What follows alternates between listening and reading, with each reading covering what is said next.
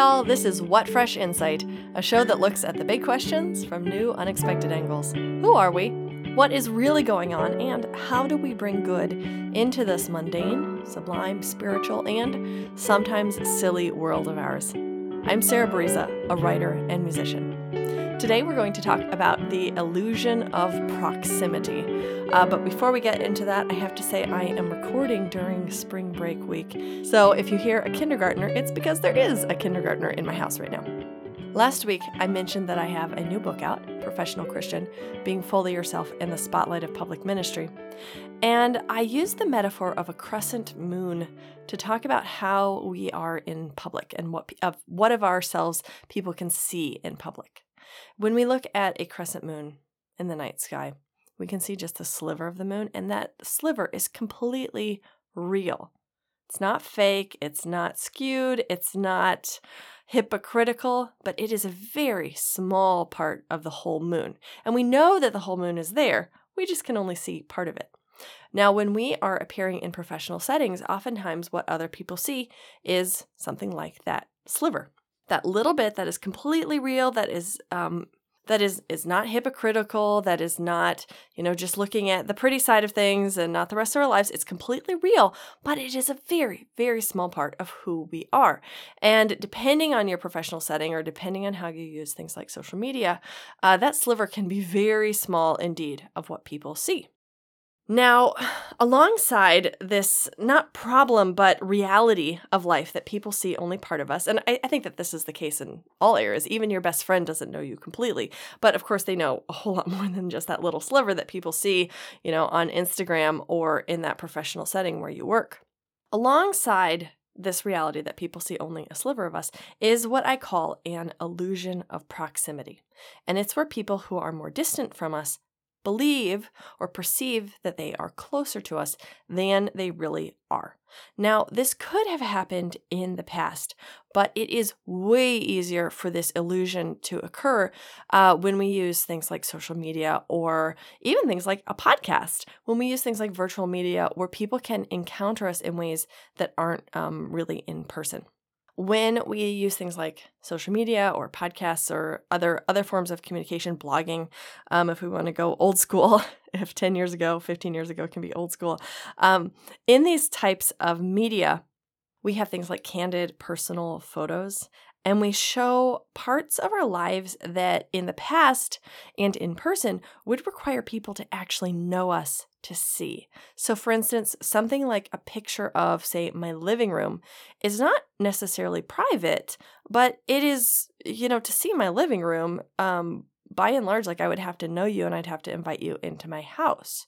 Or to see um, candid family photos. Maybe in the past, if you saw photos of my family, you know, I'm thinking in the past, like 20 years ago, if you were to see a picture of my family, you would have to know me well enough to be in, say, my office to see that family photo. And even then, it would probably be a more formal family photo, maybe with a professional photographer, and not as likely to be a candid family photo. Whereas now, you know, if you want to see a picture of my family, you know, scroll back on Instagram, and I'm sure it's a candid photo. Um, if you want to see pictures of me, you know, go on Instagram and you can just see casual pictures. Here I am at the recital. Uh, you know, nothing, nothing um, staged or um, distant about that. This illusion of proximity doesn't just come from people seeing more of us. It's also because what they see is more likely to be informal. It's that candid family photo rather than the staged photo. And it's really easy to mistake informality for a close relationship because in the past, when we encountered people in a more informal space, it's because we actually knew them better. But today, you know, on a Zoom call, we can see people's living rooms, their basements, we might see their cats. Um, you may have been on. Um, I, I remember the time when I had a little kid throw up on a Zoom call, and it was like, well, this is about as informal as it gets. You know, we we meet people's pets on Zoom calls. Uh, but the thing is, informality isn't the same as intimacy. Just because you see someone in an informal setting, where in the past you would never really have seen them in that kind of setting. You know, in the past, even if you went to someone's house for a dinner party, you aren't necessarily going to see their kids hamming it up. And you're probably not going to go like, oh, well, that's what your basement looks like because that's the only quiet place you can find for your Zoom call. You know, you're, you're not likely to see them in those less formal personal settings, it's really easy to mistake that informality for intimacy. It's it's as I said, it's an illusion. It's an illusion of being closer. And because it's an illusion, we don't necessarily know that it's an illusion. It's it's a little trick. It's a little magician's trick of, oh, we think that the thing that they we think that what we are seeing is real. And even if we know that we see only like the the small sliver of someone's life. We only see that little crescent moon part of someone's life. And we know that there's a whole lot more. It's really easy to forget because that's all that we can see. As a result, people often think that they know others better than they actually do. We tend to think that we know other people better, and people tend to think that they know us better than they actually do you know, there are certain upsides to this. Like I certainly enjoy following people on social media that I have never met and probably will never met. And and a couple episodes ago I talked about people who influenced my life and I think of that whole list I've only met one of them and I don't even know that person particularly well. Um and man, they're really influential in my life, but I don't these are not my friends. Like I don't know them, right? So that so there are upsides to this the proximity that we can have on social media and podcasts and blogs and stuff. But there, can be some really significant um, problems in how we think of uh, our relationships with other people. Here are some of them. We may see someone in their social media space and think of them as a really flattened one-sided person and and not just see that one-sided little bit of that person's life we might actually think that that is really who that they are that they are really so superficial that they are really so one-dimensional uh, a, caricature if you will.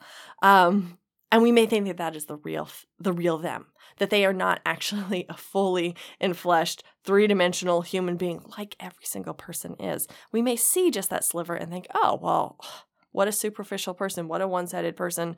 How how flat can you be?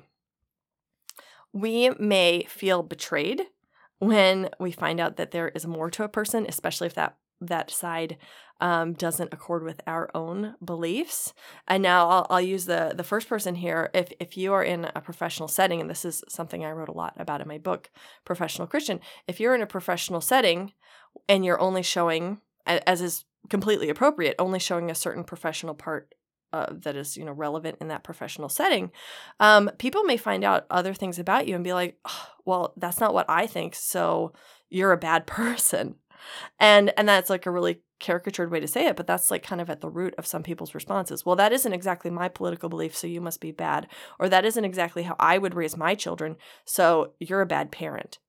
On the other hand, people may see that sliver.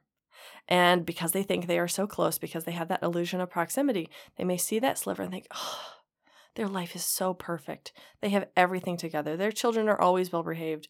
Their hair is always so perfect. Their ha- their kitchen is always clean, and um, never nothing ever goes wrong in this person's life because that's all they see in that little tiny sliver, that little uh, magazine slice, that little newsletter slice of our life that we're sharing online.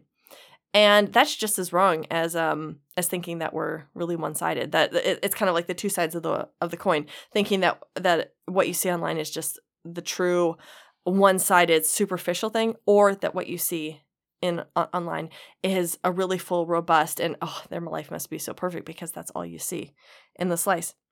So then when they find out that in, in fact our lives are not so perfect that our kitchen is not always clean that our children are not always smiley and cute and wearing matching clothes um, they may think that we've been hypocritical and we can put this in the in the first person or the third person. We may think that other people are hypocritical when we find out that in fact their children are not perfect.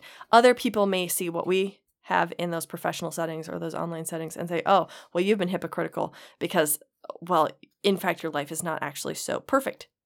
Now i think that none of these things are actually true it is not uh, hypocritical or flattened or superficial to only put a slice of yourself in a, a, slice of your life, that little crescent moon part of your life, online. That's uh, that's appropriate privacy in in many ways, and it is um, it is a naive thing to think that what you see online is someone's whole life. However, because of this illusion, it's really hard to avoid that naivete. Even when we are fully aware that someone is much more than what we see online. Our brains play this trick on us.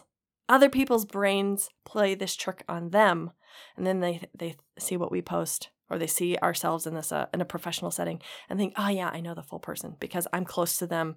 Because I can see into their life, because I can see these informal photographs, because I can see this glimpse into, you know, through the Zoom screen. Now I know what their house really is like. I know the real them. I know all of them. And our brains play this trick and say, oh, yeah, we're close to them. We have a close relationship. When it may even be someone that we've never met before. So, what do we do with the illusion of proximity? I think that there are two things that we can take away from this. One, be aware that it exists. Be aware that when other people see you in professional settings and when other people see what you post in virtual spaces, blogs, podcasts, etc., um, be aware that they're only seeing a slice but may mistake it for the whole of who you are. Be aware that that may be happening with you, that you may be seeing the slice of other people on social media and maybe feeling jealous or feeling bad or, or feeling judgmental about what other people are doing. And take that knowledge and let it um, influence, hopefully in a positive way, how you present yourself in professional settings and in virtual spaces. You don't have to share more than you want to, but you may decide to present yourself in a slightly different way, knowing that people may have this illusion of proximity towards you. Next up, our read of the week.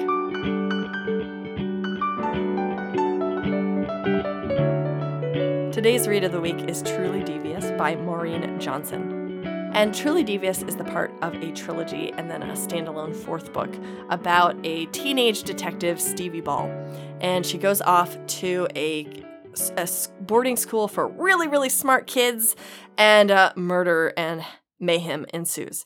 It's really fun. It's charming. It is, I guess it's in a YA category, which I don't typically read YA, but man, it's really, really good and twisty and fun. And the characters are just really great. And um, I feel like sometimes in a trilogy, things can really fall flat, like in the second book. And you're like, do I have to keep reading this to get to the third book the, where the fun and games begin again? Well, the second book in, the, in this one is just as good as the first. So, Truly Devious and the whole series by Maureen Johnson. Last but not least, a delight of the week. Y'all, the magnolia tree in my neighbor's yard, right next to my yard, is blooming and I can see it outside our back windows and it's lovely. Those little pink flowers are so beautiful and I'm so glad spring is here. Thanks for listening to What Fresh Insight. I'm Sarah Bereza and you can find me online at sarah-bereza.com, B E R E Z A. I have a semi weekly newsletter that I send out and I'm also on Instagram. Thanks for listening. I'll be back next week.